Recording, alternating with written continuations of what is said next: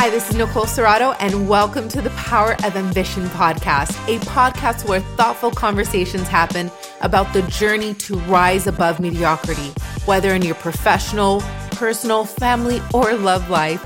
Being ambitious isn't just about pursuing success of monetary means. We discuss what it means to strive for more in life, break generational cycles, and live your definition of success. The title of my podcast, The Power of Ambition, pays homage to Jim Rohn, a motivational speaker. He changed my life when I started listening to his tapes in my early 20s, and I learned from him and countless others about the power of ambition and the importance of self development. This podcast is for those on a journey of personal development, as I believe it is the key to living a happy and fulfilled life. Now let's get into it. Brandon, we did it. We are here. We are officially here. Um, welcome to. That's your intro music now. I'm about to add it in. I'm going to tell Kerr, the sound mixer, we have an intro. Um, welcome to the next episode of The Power of Ambition. I have a very special guest and dear friend with me here today. That was a fly. Oh, okay. My dog just moved the camera oh man. Calvin. this is a fun start. Calvin. Oh, he knows what he's doing. He does. I'm sorry, you guys. That's definitely gonna be cut out. you know what you're doing, Calvin. You know what he wants? We're gonna take you to the room, Calvin. But I want to show everybody, Calvin, the interrupter. Oh, do you even know how cute you really are? Say something. Say something. Say something into the microphone. No, no, no, no. Like, I don't know what's going on here, but I'm hungry. Ayu, ayu, baju, baju, ayu, baju, baju, ju,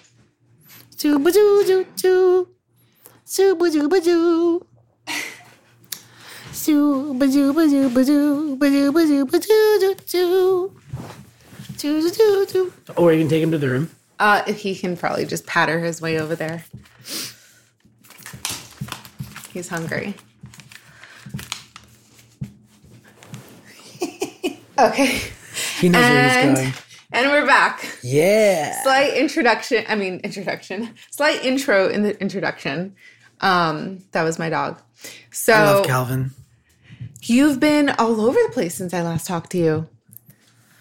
You were uh, in Armenia. We were supposed to film this before you went to Armenia. Armenia, man. so why were you going? Well, first of all, let's int- properly introduce you. Okay. So Brandon. That's what I call you. Yes. Other people call you Box of Beats. That's also me. When did that name start? Um, it was in high school. I did like a talent show and I got second place. And then some kid came up to me with her family and her mom and dad was like, Our daughter wants to tell you something. And then I was like, Oh, what's up? And she's like, You made all this music with your mouth and you were making like beats. And it, I, it reminded me of this box at home that I have and I press buttons and it makes music and it makes beats and you're like a box of beats. And I was like, box of beats. That is so cute. Nice. So I just stuck with that after. I love that. Yeah. That's a great name in high school. High school, yeah. So I want to talk about that. Like, how did you end up on this career path?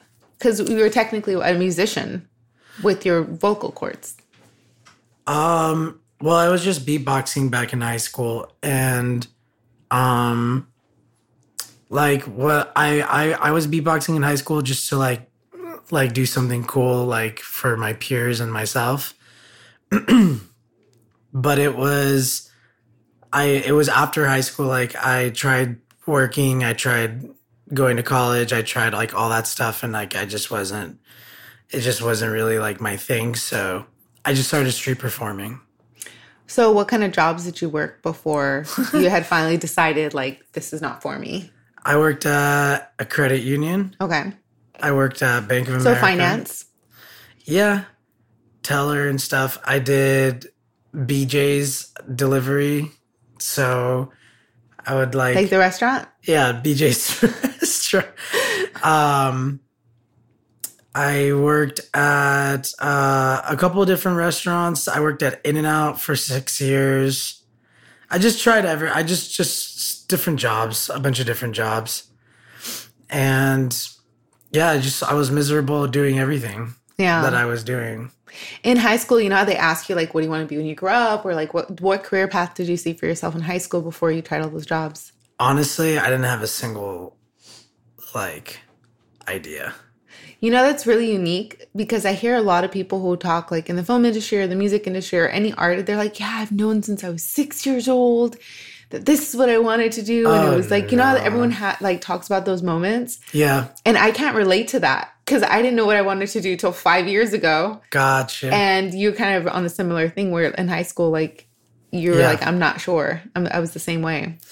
yeah, definitely. There was no there was no decided path early on. Like nothing like that. Did you have any indications, like when you were a kid, like that you were interested in music? I mean, I used to play the guitar here and there. Like anything that I did, I was like, I like just learned guitar just by ear, but it wasn't like it wasn't like um like You didn't come out of the womb like beatboxing. no no. The doctor would have been like, "Put that fucker back." Never seen this in my years. No, but I I no, there wasn't anything that like made me feel like I was like gonna choose music for the rest of my life. But that was like a lot because of like I just grew up in in a home where like education was just like, you know, you had to go to school and like do good in school. So like my I I I was like, you know, good went to community college and I was doing that and trying that and trying that and like as long as I lived at home I like had to do that. yeah. You know, like it was my parents' rules.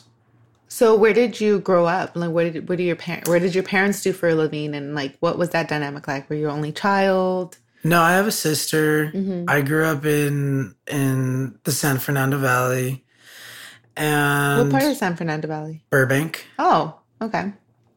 and it was yeah i mean like my mom and dad were just hustlers so they just wanted my sister and i to do right so you know they had less to worry about Mm. because they were always working so but yeah they it was it was like a typical for for human household just mom dad brother sister me and my sister love each other Oh. um, we used to beat the shit out of each other.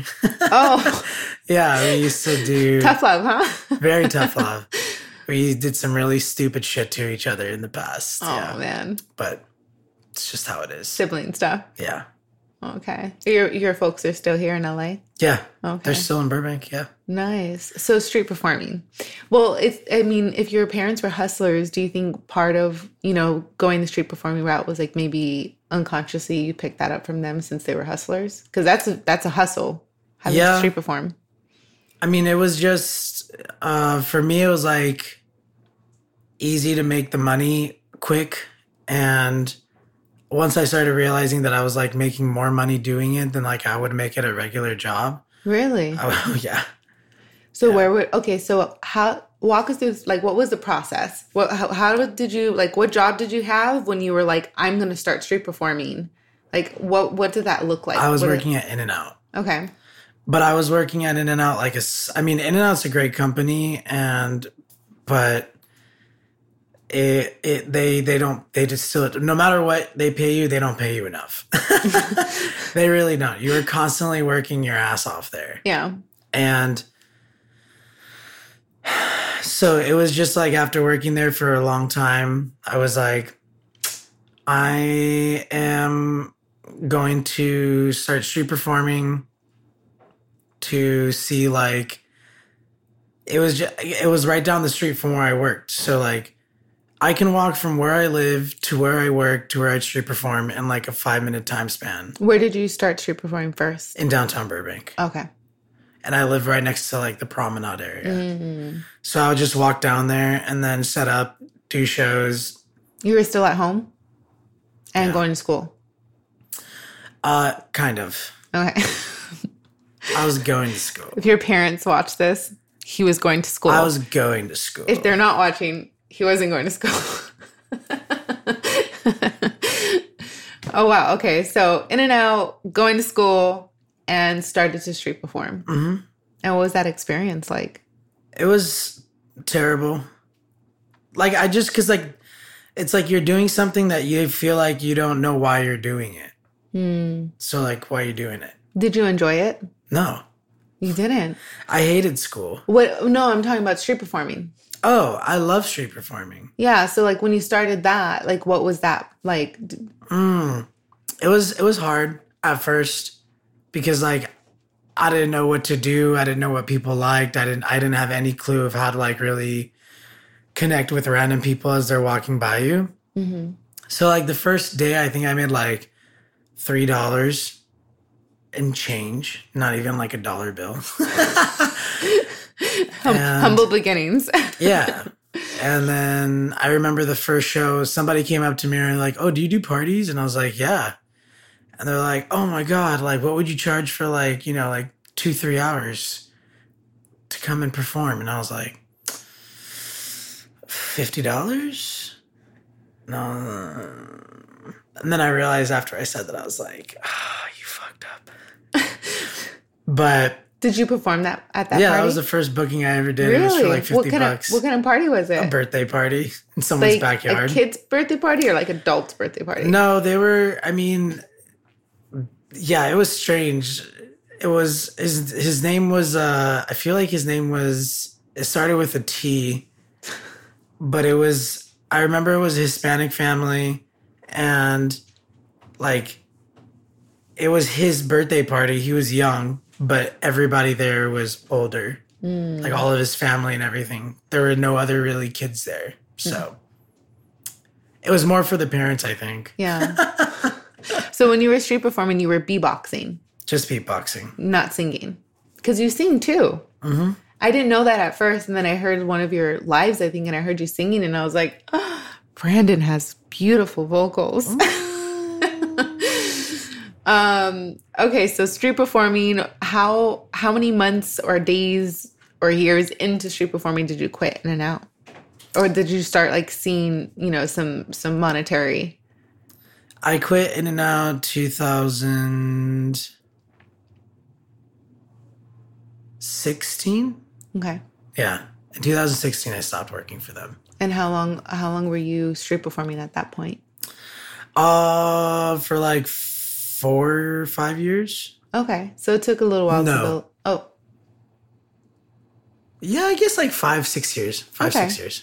so uh, all that time of um, street performing, you were building your social media, putting yourself out Kind there. of. Yeah. Okay. I, I had no idea how to do social media. I had no idea how to do any of it. Um, it took me a long time before I realized like you're doing these shows and you're having all these people around you and like you should be collecting their data.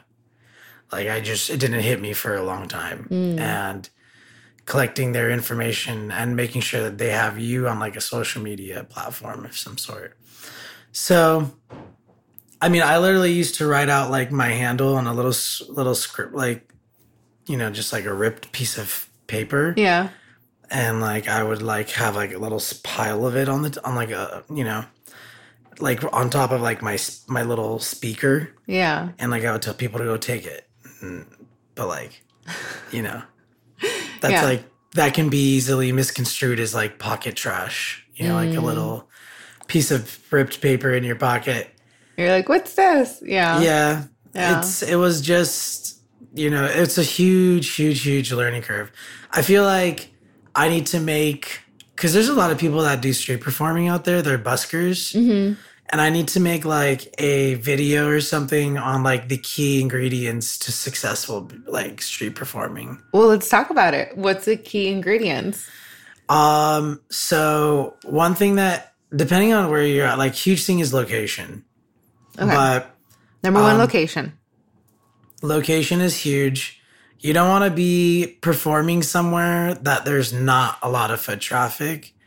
Um, like on a street corner, people would think, okay, like there's foot traffic there, but like no one's gonna fucking stop and like listen to you at the corner of a street. If you go to like someplace like downtown Burbank where people are like walking out of a movie and they're like, all right, now what are we gonna do? There's ice cream, there's boba, there's frozen yogurt, places all around that area. And like, you know, people are just kind of casually strolling. They have like a huge Christmas tree set up during the holidays. So like people are going to take pictures and stuff. Yeah. So it's like really paying attention to like the elements around the location.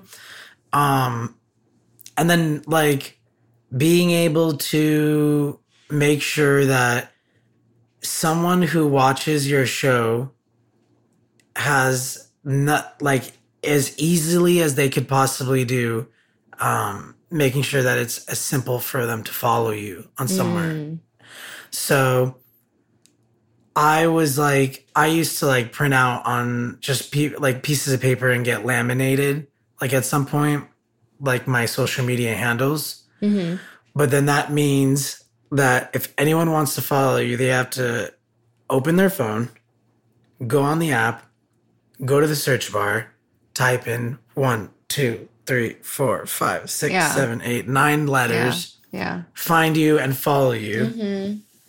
in the midst of them just simply watching this random show that they didn't think they were going to see on their vacation or in their holiday shopping or whatever. Yeah. So like I thought of every letter as an extra step that they had to like Mm. do in order to like follow you and like people don't like to work. people don't like to do all that. Especially when we're out, like, you know, trying to relax or. Yeah. It's just people it's not in their nature. Mhm. it's so it needs to be as simplified as possible so like i would i eventually graduated to scanning like qr codes I was going to say QR codes is definitely a thing now, and people more than ever, especially during the pandemic, know how to use them because almost every restaurant has a QR code yeah la- taped to the table now.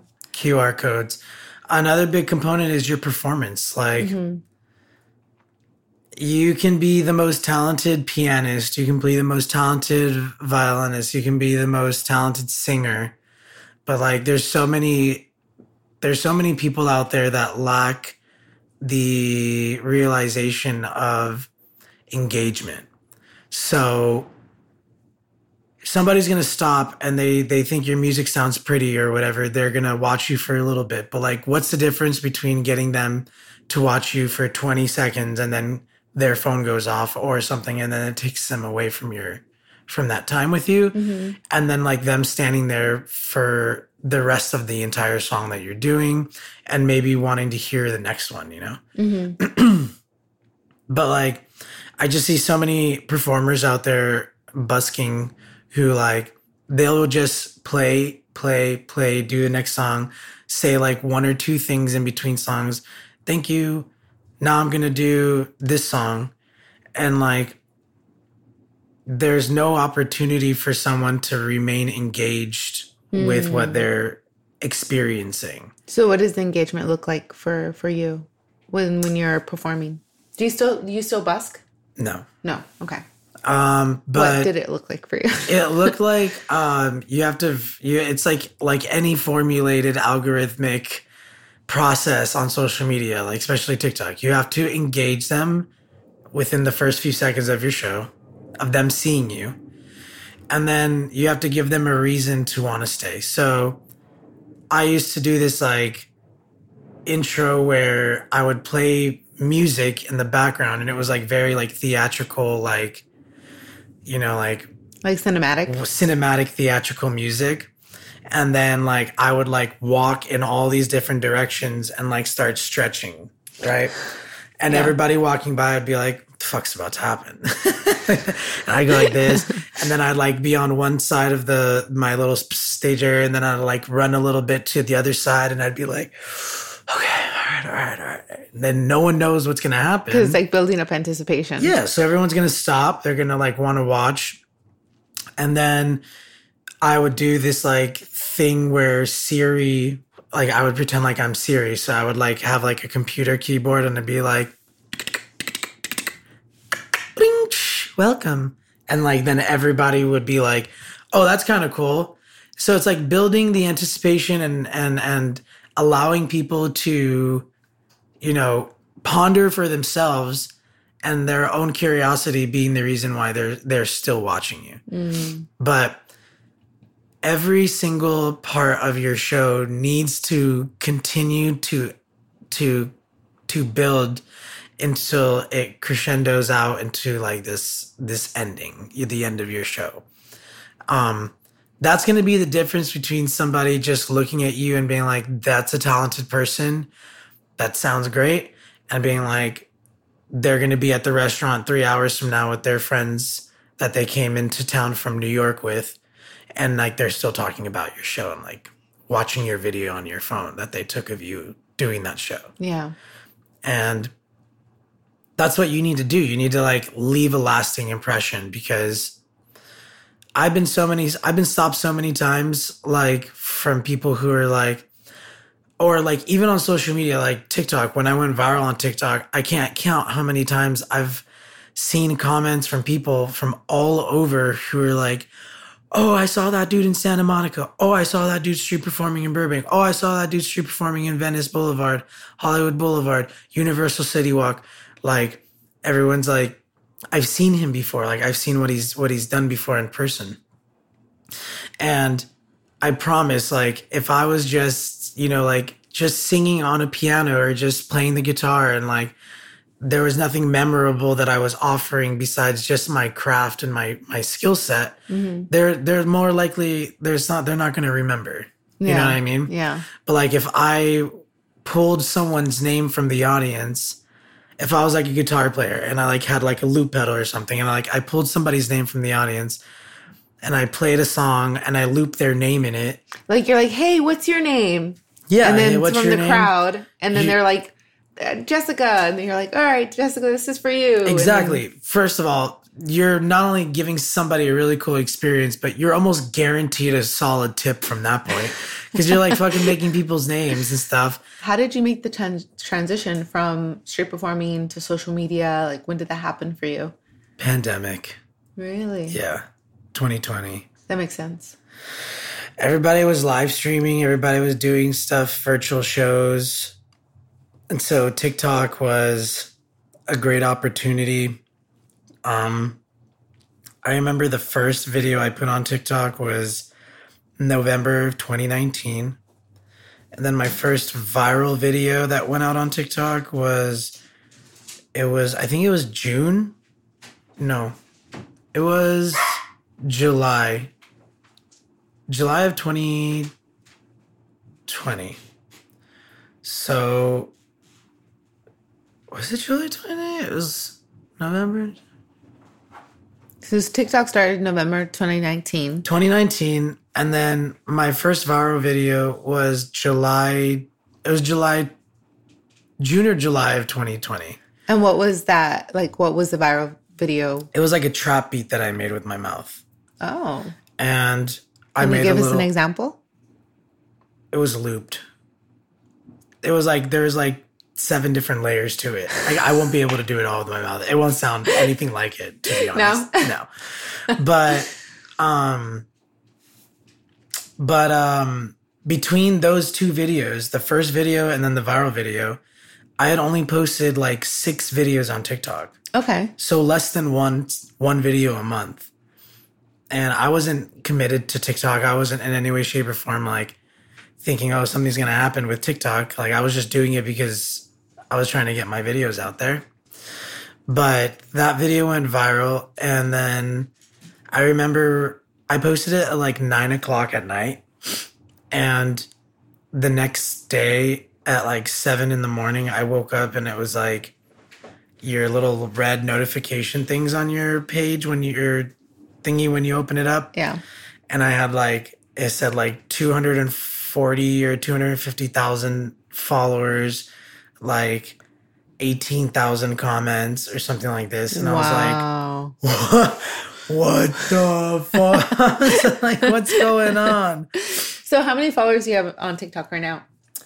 Uh, like one, I think we just got 1.7 million. Like two days ago, we just hit 1.7. Wow, I don't think I realized you had that many followers on TikTok. It doesn't fucking matter. It really doesn't. Really? Not on TikTok. Really? What do you mean? Like everyone, I've seen so many videos of creators that are like, I have, they they they use that like, there's this perception out there that like followers on TikTok equate to some base level of of like traction or exposure, um, within their own, within their for, within their own community. Okay. And like, it doesn't matter if you fucking follow somebody on TikTok.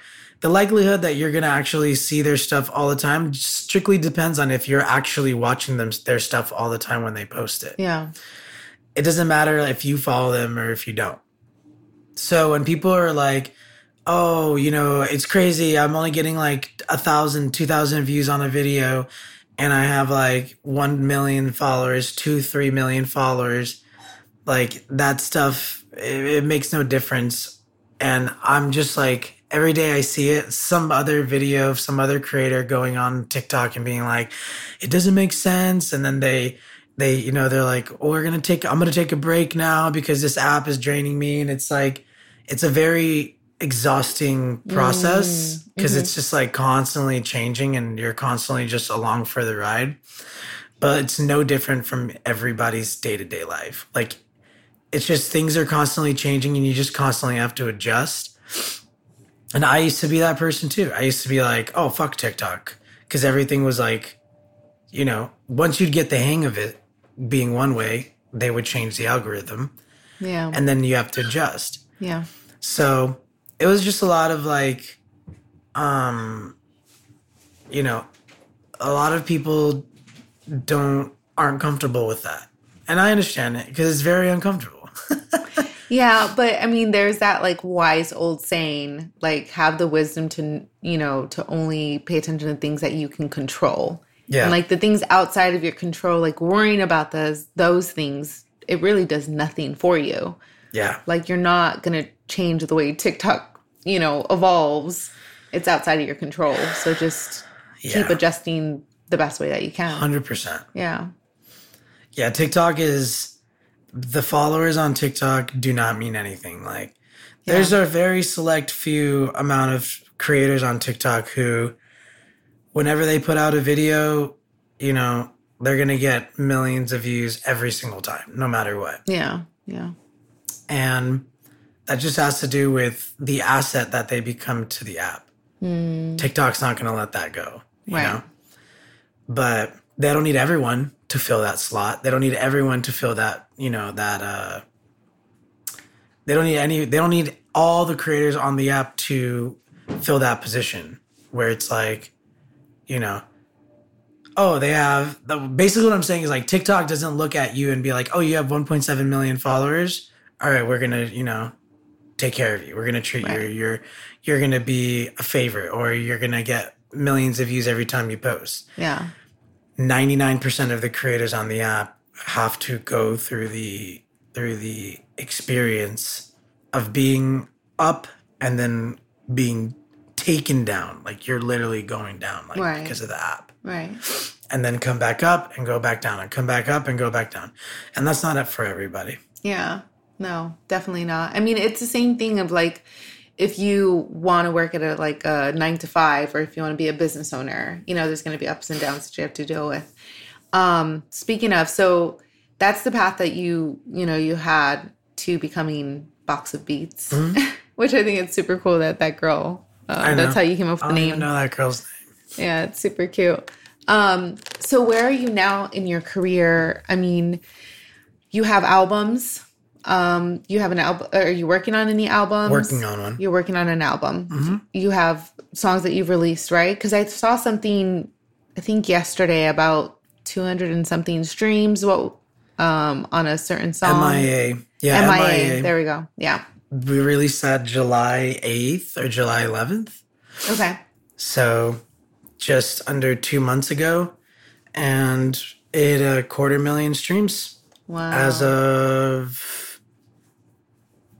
Thursday f- morning. That's amazing. Yeah. I've never had a song have that many streams before, but that went viral on TikTok. Like I put out a video. Mm. Was that you beatboxing or singing or both? I don't beatbox anymore. You don't beatbox anymore? you just sing? I build everything on the. I'm sorry. That reaction was like over the top because admission, it, I was obsessed with beatboxing when I was like, I want to say in middle school. Okay. When I was like 11 or 12, I think um, we went to Six Flags like on a school trip. And there was like this, um, you know, like we were, there was just like we knew the guys in our class, but there was like other other schools there, like other students, and we had met these guys. And I remember there was this really tall, like good looking dude, and he used to beatbox. Okay. and so like he was beatboxing at it was not Six Flags, it was Disney. If you're watching this, you now know What? she digged you. Um, he, I mean, I don't even remember his name, but I remember he was beatboxing um, at the theme park, and he liked one of my friends or classmates, and didn't like me. But I was just like, "Oh my god, that's so cool! He's making sounds with his mouth and mouth, and it sounds like a thing." And so ever since then, I was always into beatboxing, like Gotcha. Completely obsessed. Whenever I heard like someone was about to beatbox, I'm like, oh my god, I need to listen, and I was just like mesmerized by like the fact that they can make all these sounds with their mouth. Nice. So that's why I was so shocked. Like, oh my goodness, what? Got it. Yeah, no, I don't. I don't do. I don't use beatboxing anymore. Yeah. I felt like it was part of my music musical journey for Mm. the time that it was, Wow. and now I use uh, a drum pad for all my like percussion. okay. So it's just it, it's evolved to something bigger than that. Yeah. I think. I mean, that's a that's a beautiful evolution. I think the hard part about beatboxing is like you won't ever look you won't ever look at a, a lineup for any musical f- music festival and and you see like um like a beatboxer like you know excuse me So is it just not like conducive for like where you want your career to go? it's just a novel like it's been proven to be just a novelty act Okay. like I can unless I can see that. unless you're invested in the community, like you're not going to go to a beatboxing show and watch 15 beatboxers perform for like I might. two and a half hours. Like, well, two, I mean, and- and two and a like I said- hours is kind of long. like I said, and like unless you're invested in the community, Yeah. You yeah. know? Yeah, makes sense. But like, you know, in Europe, overseas, like it's it's a it's a different. There's definitely a different appreciation for it. Really? It's much bigger over in Europe, much bigger in the UK. I feel like that's where some of the greatest beatboxers like come from.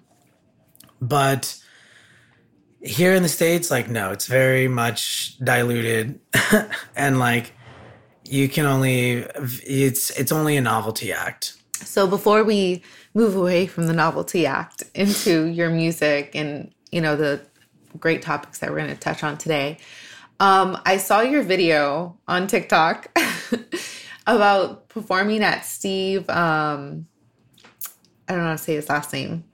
The DJ. Steve Aoki? Yes. Yeah, And so because you went up to beatbox, right? I did. And so, can you tell them about that? Because I saw there was like some people like, "Oh, that was planned." You're like, "It was definitely not planned." Um, oh and, my god, yeah. I And so I remember yeah. seeing that. I was like, "Poor Brandon." Everyone's like, like, are you kidding me? If that like- was planned, "You're like, uh, if I had that in my back pocket, I would have pulled that out. a long if that time was ago." planned, are you fucking kidding me? If I knew Steve Aoki on a personal level, where I was like, hey, yo, bring me up at the club. I like, I know, right? Come on. I thought about that. Like, but So walk us through that experience, because honestly, I see, I saw that and I was like, "Oh my god, that was that's so cool!" Like th- there was so many people there. I was in Vegas for a corporate event I got booked for. And then I went with a friend and she was like, uh, I told her I'd never been to a Vegas club. And this was like, I was already like 26, 27, Mm-hmm. 28. I think I was 28. Okay. Wait, was that this year? No, uh, it was like three years ago now. Oh, two or for three years some ago. reason I thought it was recent. No, Or you just had posted it or something. I repost recycle content on TikTok. Um but yeah, it was it was uh and she was like, "Oh, you we got to go to a club then." Because we were there for a few days and that night we were we were looking who was performing and we saw Steve Aoki, so we were like, "All right, let's go see Steve." And I just remember while we were on our way there, I remember thinking to myself, um, I had seen another DJ on Instagram post a picture. His name is Fisher. Okay. And he posted a picture on his Instagram where it was like one of those four way photos where it's like one photo. The first photo was him with like his, the big audience in the background and he was like this, you know, Okay. smiling for the camera. And then the second one was like zoomed in under his arm in that same photo. And then the third one was zoomed in even more. And then the fourth one was like, you see this one person in the audience with like a, a sign. And I think it was making a reference to like the office or something. I don't remember Okay. what the what the sign said. But I was like, damn, if if they could take a picture of him with the audience and then you can see from that far away zoomed in pretty clearly what the sign says, then you know, I could I can get away with getting like 50 feet away from Steve Aoki and like using my cell phone on like turn it up as bright as it can go, put like put like a black background um and then in big white font, like bold white font type, I beatbox your music. And so I, Oh, I, is I, that what used, you did? I used my cell phone and I took a picture of the back of my hand. Okay. So it was just like a black yeah. background. Yeah. And then I, this was on Instagram stories. I just typed in with like the big fat font, I beatboxed your music and then like expanded it. So it was like the size of my lance, like landscape from top to bottom. And then um, I just held it up in the air for uh, pretty much the whole show. And then like the last, like before the last song, he stopped the music and then he was like, he turned to his manager and I knew who his manager was because I've seen him in like social media posts before. Yeah. And then he grabs the microphone and he's like, All right, there's someone in the audience here that says he could beatbox my music. And what do you guys think? Should we give him a chance? And like, no one in the crowd did anything because it was like so fucking random. Like, he just stopped the music and then like turned around and you can just hear like everyone talking. You can hear all the chatter in the club, the lights are on. Like, it just felt like the show was already over. Wow. And then he turned like this and he's like talking to his manager. And then he grabs the microphone and he's like, All right, there's someone beatboxes. Should we give him a chance? And like nobody was like, you know, nobody said anything. Right. And then he like, he looks at me and he's like, Look, man, I can get in a lot of trouble for this if this goes bad. He's like, Are you really, are you like, can you really beatbox? Like, are you really, really good? Or like, are you fucking with me? And then my friend that was with me was like, she's like, he's fucking amazing. and then like he's like, all right, come up, come up. So he called me up and then gave me the microphone. And then I just beatboxed for the entire venue. And it was Wow. like a minute and a half I did. And it was like the perfect timing. Like I had no idea what I was gonna do. Um or I didn't have anything planned. I just kind of went with it. But I, I was in such a state of a like shock and adrenaline that like I didn't even feel anything when I was up there. Wow. I was just like, it just felt like it didn't even exist the whole moment. Really? Yeah, it was crazy. Wow. Okay, so because I'm a beatboxing fan, can you give us a sample of what you did on stage? Yeah, I did um Calabria's remix, so or Mi Gente.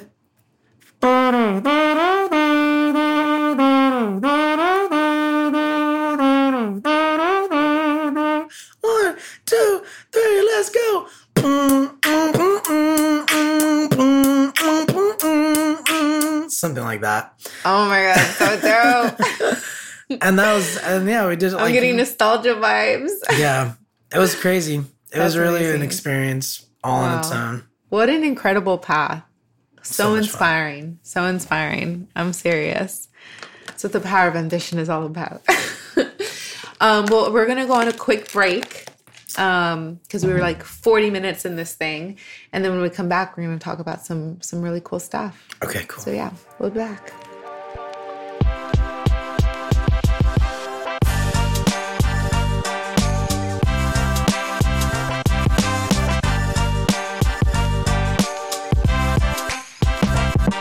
My starbucks order is always three shots over ice. I used to just get three shots over ice Gotcha. straight I think that's what I got you that one time. I did with sweet cream cold foam. Yeah. Yeah. That's a funny story of how we met. Going with the flow of life. I know, right? I think that would be fun to tell I needed them. lamps. So that's how me and Brandon met. I needed lamps. Yeah. There's uh like a Facebook page. I was giving away two lamps. And I was gonna give them to someone else. and she had already, she had already, I was about to send her the address. Do you know how close I was to sending her the address? Like I was literally typing the address for her to come pick up the lamps. And then um it caught my attention because you messaged me and I, I like to try to message people back right away because if I don't message back right away, I might message you a week later. so it's like I try to answer people instantly. Right. And so I saw your message like, hey, are they still available? So I stopped typing the address to type to you, hey, no, someone's going to pick them up. And then you were like, so funny. We have mutual friends. And I was like, Yeah. and I was like, oh, do we? You're like, yeah. I'm like, who do like who are mutual Joey. friends? Joey. And I was like, oh my god, you know Joey? I love Joey. You're like, yeah, we used to work at Anna, we blah blah blah. Yeah. And you're like, yeah, so just in case, you know. And I was like, we have mutual friends. I should give them the lambs. I was like, I'm pretty sure. I don't know if that was a tactic, but it worked if it was. Like, Oh. if I should, I should mention that we have mutual friends. I was super inclined to give them to you over someone I didn't know at all. And so then I was like, oh, he knows Joey. And so I went to your page. I'm like, oh my God, he looks super nice. And he knows Joey. I was like, I'm just going to tell her that I don't Give have the him the lamps Give him the lamps. Yes, I messaged her like, "Oh, I'm so sorry. You know, I gave them to someone else." Sorry. And then I text My Brandon the address instead. And he's like, "What do you want from Starbucks?" And I was like, "And I get Starbucks." It was pretty amazing. It was that was a great. And then and then we realized we live two blocks away from each other. Less. Le- Oh yeah, less one block. We live we live one block away from each Did other. you guys walk or drive here? we walked. Okay, nice, She wanted me to drive. but I walked. But we walked. nice. well, I think that's a good segue into what we're talking to talking about next. Walking. Sure. Um, I wasn't very familiar with your journey uh, until recent until I recently saw your your last post. I was familiar that you were you know working on uh, getting in shape because you train with Joseph sometimes. And um, but tell us, tell us, uh, like, what do you want to share? Yeah, there was uh I mean, I struggled with an eating disorder for 9 years and last September I decided to kind of isolate from everything in my life to just focus on health.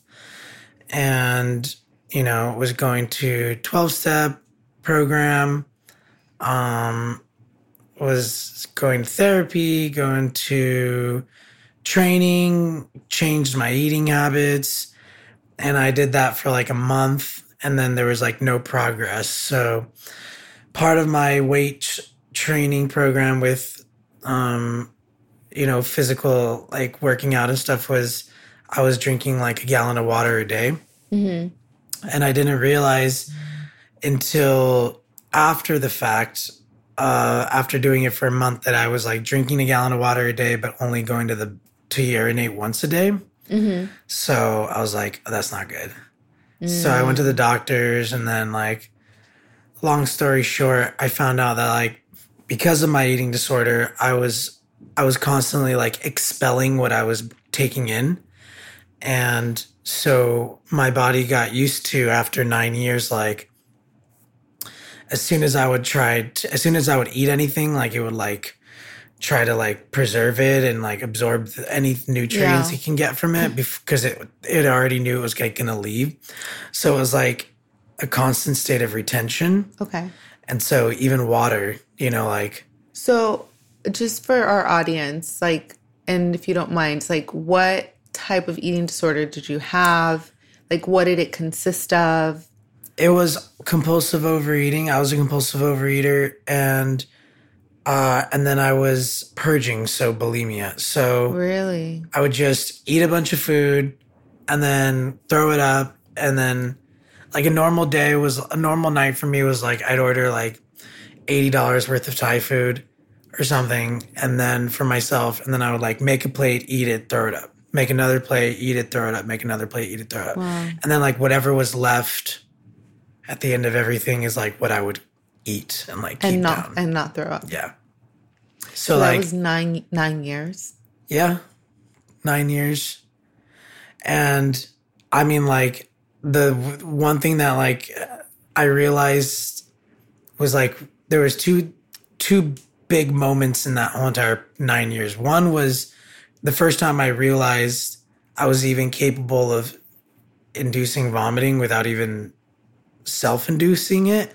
What do you mean? So like you know you know the cans of soda, you know when like Okay. you lift the little thingy and it opens. Yeah. Yeah. So that little tab that you pull on. yeah. I was at my cousin's back to school night Okay. and with my family and and and, every, and then I remember I opened it a can of soda that I bought from the place and then I realized that the thingy fell into the can and I was like oh you know it's okay I can like drink it very slowly and like you know Mm-hmm. and then once I finished the drink, I realized that there was no thingy, like the tab was not in the can anymore. Oh, you drank so I drank it and I was like, oh, I thought I, I was like, I thought it fell in there and I didn't really think, I was like, but I would have felt it if I would have drank it. Like I would have felt that, you know? Yeah. Yeah. And then, like, immediately it's like a big piece of metal. And then immediately I felt this really sharp pain in my stomach. Oh, And I was like, oh, fuck. And I remember there was this giant, you know, the big black trash like Yeah. bins that they mm-hmm. have the big black bags in. There was one like right next to me. And I remember just like going and grabbing like the rim of it and like just thinking like I closed my eyes and then like all of a sudden like all of it came out. Like I was just like mentally able to like make myself throw up. I didn't put my finger in my mouth. I didn't do anything like Yeah. like it was just like it happened in like three seconds. Like no one in my family even realized that I did it. Mm-hmm. That's how fast it was. Mm-hmm. And as it as I came, because it was only soda that I drank, and so I felt it like like nick my chip, my tooth on its way out, and then I saw it, you know, in the bat in the the trash can, and I was like, I was like, thank God, because like that could have been really bad. but um, that's when I realized. And then the second moment was we were at a Korean or a Japanese barbecue restaurant for my birthday one year, and there was like 18 friends that showed up to this thing, and we were we ordered like so much food, and everybody ordered, and we were we were done eating, and like at that point I was like I already premeditated before we even like ordered food. Like I know I was to like you know go purge in the bathroom. And so I went to the restroom towards the end of the meal and then I was like getting ready to purge in the toilet. And then I hear the door open and then I hear like what's up little bitch? And like three of my friends walked in my guy friends walked in the restroom. And there was two urinals and two stalls and i was in like the middle stall. And so like one dude in the pisser one dude in the pisser one dude in, Next in the other one. And i was like you know.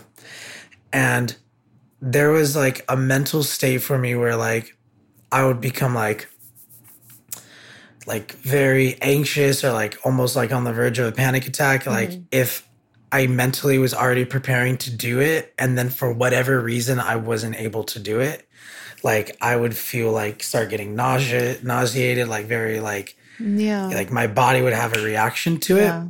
if it wasn't able to do it so I realized I was so good at hiding it that I was able to carry a conversation with them in the restroom, two people to my left, one person to my right, and still do it at the same time.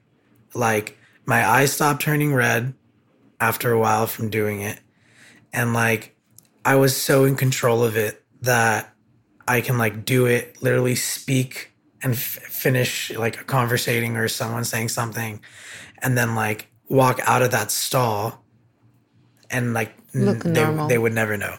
So at this point, was was anybody aware of what you were dealing with? And I feel like when I heard you talking about the dis- eating disorder, I feel like I've had a misconception of what that means. Because I think of bulimia and I think of like the super skinny models that were like suffered that that bulimia just means like you're you throw up and you have, but you dealt with being overweight, Yeah. and so I didn't even know those things could coincide. It's just because of the nature of it. Like I would still eat bad Right, and I would still eat like a full plate of Thai food at the end right. of so it was like eating, purging, eating, purging, but then still eating and then keeping some of that, which caused like I get that question all the time. yeah. So I mean, like let's demystify it. You know, like what's you know because I think we sometimes we have a narrow point of view of like what something is supposed to look like when Yeah. there's different versions of it. Yeah. And so so those two moments is is that what propelled you into getting healthy and and kind of figuring it out? No, I had checked into a 12 step program and my sponsor, like his his wife passed from his from her eating disorder. No. And so I was like, How how did she pass? she just Like malnutrition and and her body became weak and just mm. just bad. yeah. And so I was like, yeah, you can definitely um you know, it's serious. Yeah. Yeah. So How old were you um, at the time when you signed up for the 12 step program? it was last year. Really? So, So 30 29 30ish. So, you spent like most of your 20s dealing with this. As soon as I moved out on my own, I was 23. Mm-hmm. So as soon as I moved out on my own, that's when it became really bad because I had my own living So you were doing it before mm-hmm. you moved out. Do you remember how it started or where you got the idea? Or like if you did it to um, like deal with something? I was just I was overweight my whole life, so like it was just my way of being in control of it. Like even as a kid? Yeah. Mm-hmm. Like I'm under 200 pounds. Like I'm 190 something now, and I haven't weighed that much since like 10th grade. Really? That's So- tough. No, even before 10th grade, like way hmm. before 10th grade. I haven't weighed that much since like, I don't know, maybe since I was like 13, 14, mm-hmm. around that age. So from last year to now, like where are you at with it? Yeah, um, I had a gastric bypass surgery in December. Oh, you did? Hmm. Yeah, because I was, uh, it was gonna take like a long time for my body to readjust, and besides that, there would be you know some nights where I would wake up from like my stomach because like there's like this little thingy in your esophagus, like at the bottom that like, you know, like Yeah. closes and keeps your Yeah. food down. Yeah. And, you know, after like doing it for so long, mine was like, you know, like, and mm. weak and stuff. Mm. So, like, I would wake up sometimes in the middle of the night and, like, I would, the stomach acid would come up and, like, go down my windpipe. And so, like, I would wake up and I'd be like, feel like I was like drowning in my own stomach acid. Yeah. And the older you get, the, the, the less, you know, efficient your body is. Yeah. So like, you know, I was like, okay, in the next 10, 15 years, they're like, you know, you're gonna be like you're gonna like Yeah, no, that's no joke. I I've never um I mean, I've I've had a weight problem with eating, but I've never had like an, a technical eating disorder. But I did have one time a bacteria in my stomach that was eating the little flap, was like damaging it. Oh my god. So I kind of have like a very small like like I understand what acid feels like in your esophagus because I would mm-hmm. wake up with my like throat on fire Yeah. and like no matter how much water I would drink like it wouldn't help and I thought like It's like a dry, itchy, It's like a dry, itch, itchy, like yeah. Wow. burning sensation. Yeah. So you had bypass in December, Had bypass in December, and which is like it's gonna be a year coming up on, right? yeah, in a few months. Yeah. It's been like nine months now, mm-hmm.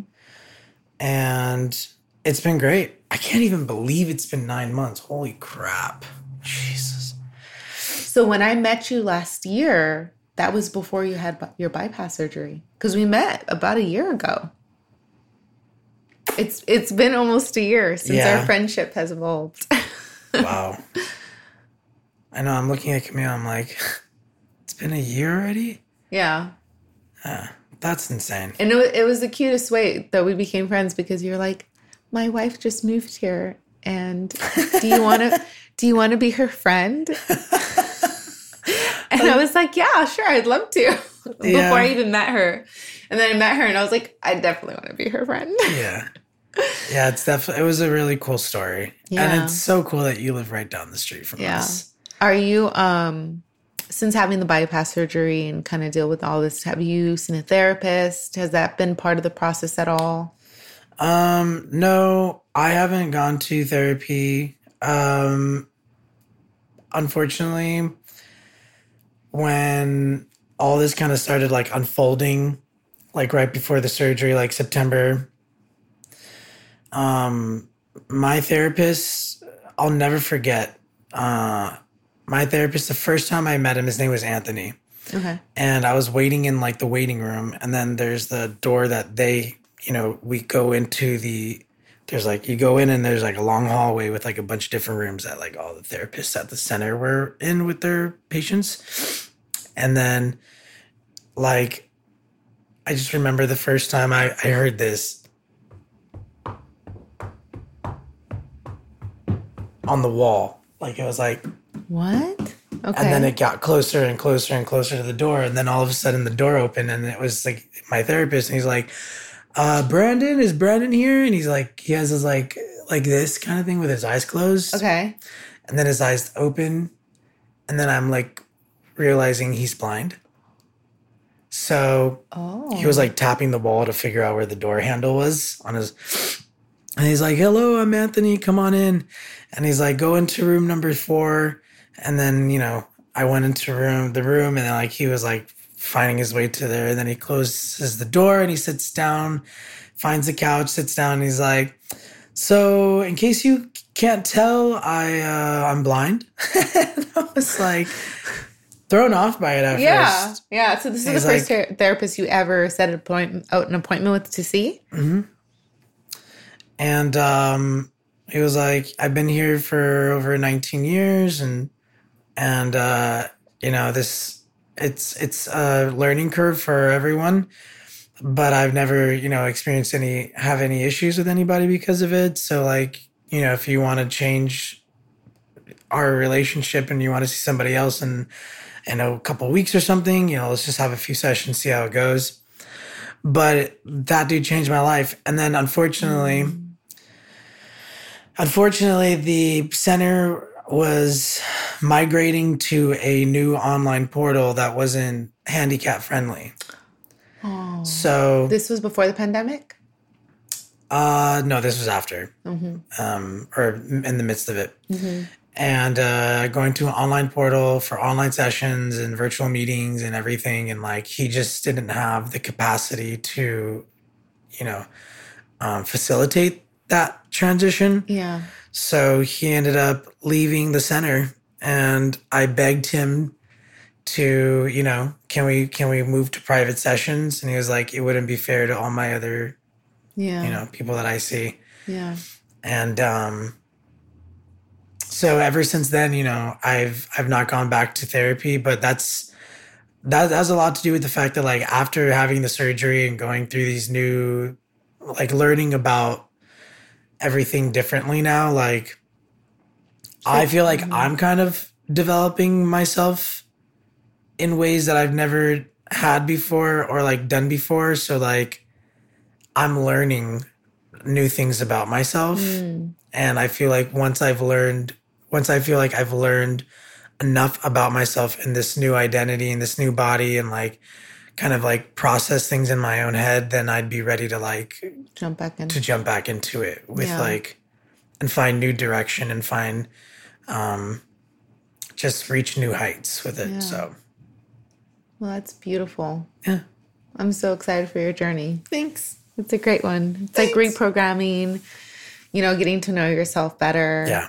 And and it's inspiring for other people to hear because there's more people suffer from this than we know. Oh yeah. A lot of people do. Yeah, there is a book that I read years ago when I was dealing with weight loss because I lost 70 pounds twice, but I just overate.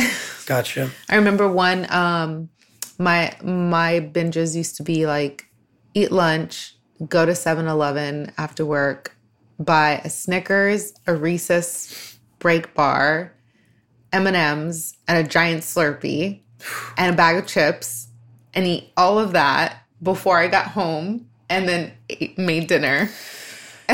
ate dinner and I was like it was so bad. But there was a book I read back then um, called Psych- Psycho-Cybernetics by Maxwell Maltz. Have you ever heard of it? I would highly recommend it. I might buy it for you. I'm not a reader. You're not a reader? Audiobook? Not an audiobook guy Darn either. it. Okay, well, then I'll just tell you about it. Yeah. So it's this plastic surgeon um, who decided to transition to psychology because he was performing plastic surgery. And, you know, there were some people like, he used an example one guy got into an accident and it kind of disformed his face a little bit and it really crushed his confidence. He got plastic surgery to get back to like where he was and it, it improved him significantly. But then he said he had other clients who were already grow, you know, beautiful who wanted who didn't feel that way inside and they wanted plastic surgery but no matter how much they got done like it never changed their perception of themselves and he just talks about the psychology between your fit your, your outside physical and then when it changes like how the psych psych psycho like psych part changes as Yeah. well so that was the first book i read when i was during my weight loss Gotcha. um, thing and i thought it would be really cool to tell you Yeah, about it Camila was just talking about that with Madonna, really yeah saying she did a lot of plastic surgery. Yeah. It's just interesting because so, so much of it's mental. Yeah. And, you know, once you once you get that part right, you know, I feel like the your the physicality follows. 100%. But thank you for sharing that. Of course. We'll have to do this again soon. I feel like it went by so fast. It went by like way faster than I expected it to. Okay, so because I'm a beatboxing fan, you're gonna give me like a little more before you leave? Like just so we can like outro you can outro us on this this episode. Absolutely. Um, so we'll do. But it'd uh, be like Nicole like this is for Nicole. Yeah. boom, boom. Nicole Every, I would have boom, boom. Calvin, I would have remix. Boom, boom. Welcome to the podcast, and we'll see you next time, time, time, time, time. Something like that. Thank you for joining us at for uh, hold on. Blooper. Okay. Thank you for joining us this episode of The Power Ambition. This is Brandon, also known as Box of Beats, and you can find him on social media platforms everywhere. What are your handles? How can they find you? At box of beats. B O X O F B E A T S. Also, last question. I always ask this question at the end. What is one thing that you want people to know that they misunderstand about you? Um, I'm not a beatboxer. I'm not a beatboxer. That was my misunderstanding too. Everyone does it. Everyone does it. They think box of beats. You know, it's it's it's in the name, but Yeah. um, I just I just it's too late to change the name now, and uh, but I don't I don't beatbox anymore. And I, you're an artist. I think it's evolved into an artistry where it's just like I'm an electronic music artist, and that's that's the path that I'm ch- ch- you know Okay. chiseling out for myself. So let's clear up that misunderstanding. you can find videos of me beatboxing and yes, everything. you can still listen to them. I'll start playing them before I go to bed now. Okay, it's an evolution. It's an, it's evolution. an evolution. And then last thing is if what is one thing you want everyone to know about you? Um,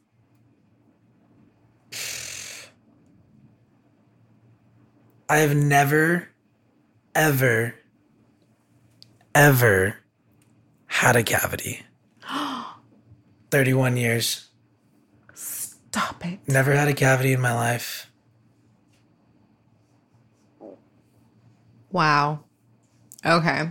We you know what's it. funny is is my next podcast that I'm recording is with my friend Lisa, who's a dentist. Lisa, verify. Zoom in. Just come here. Mhm. Mhm. Never had a cavity. Everyone, Brandon, Box of Beats. Thanks for having me. It's the evolution of artistry. Thank you for joining this episode of The Power of Ambition. Don't forget to like, subscribe, share, comment, and um and make sure to check out Brandon's work. Next time I have to talk about your directing stuff. We totally skimmed over that. Love you. Yeah, go follow and subscribe Brandon too on his YouTube channel. The link is gonna be in the description. Bye. Bye.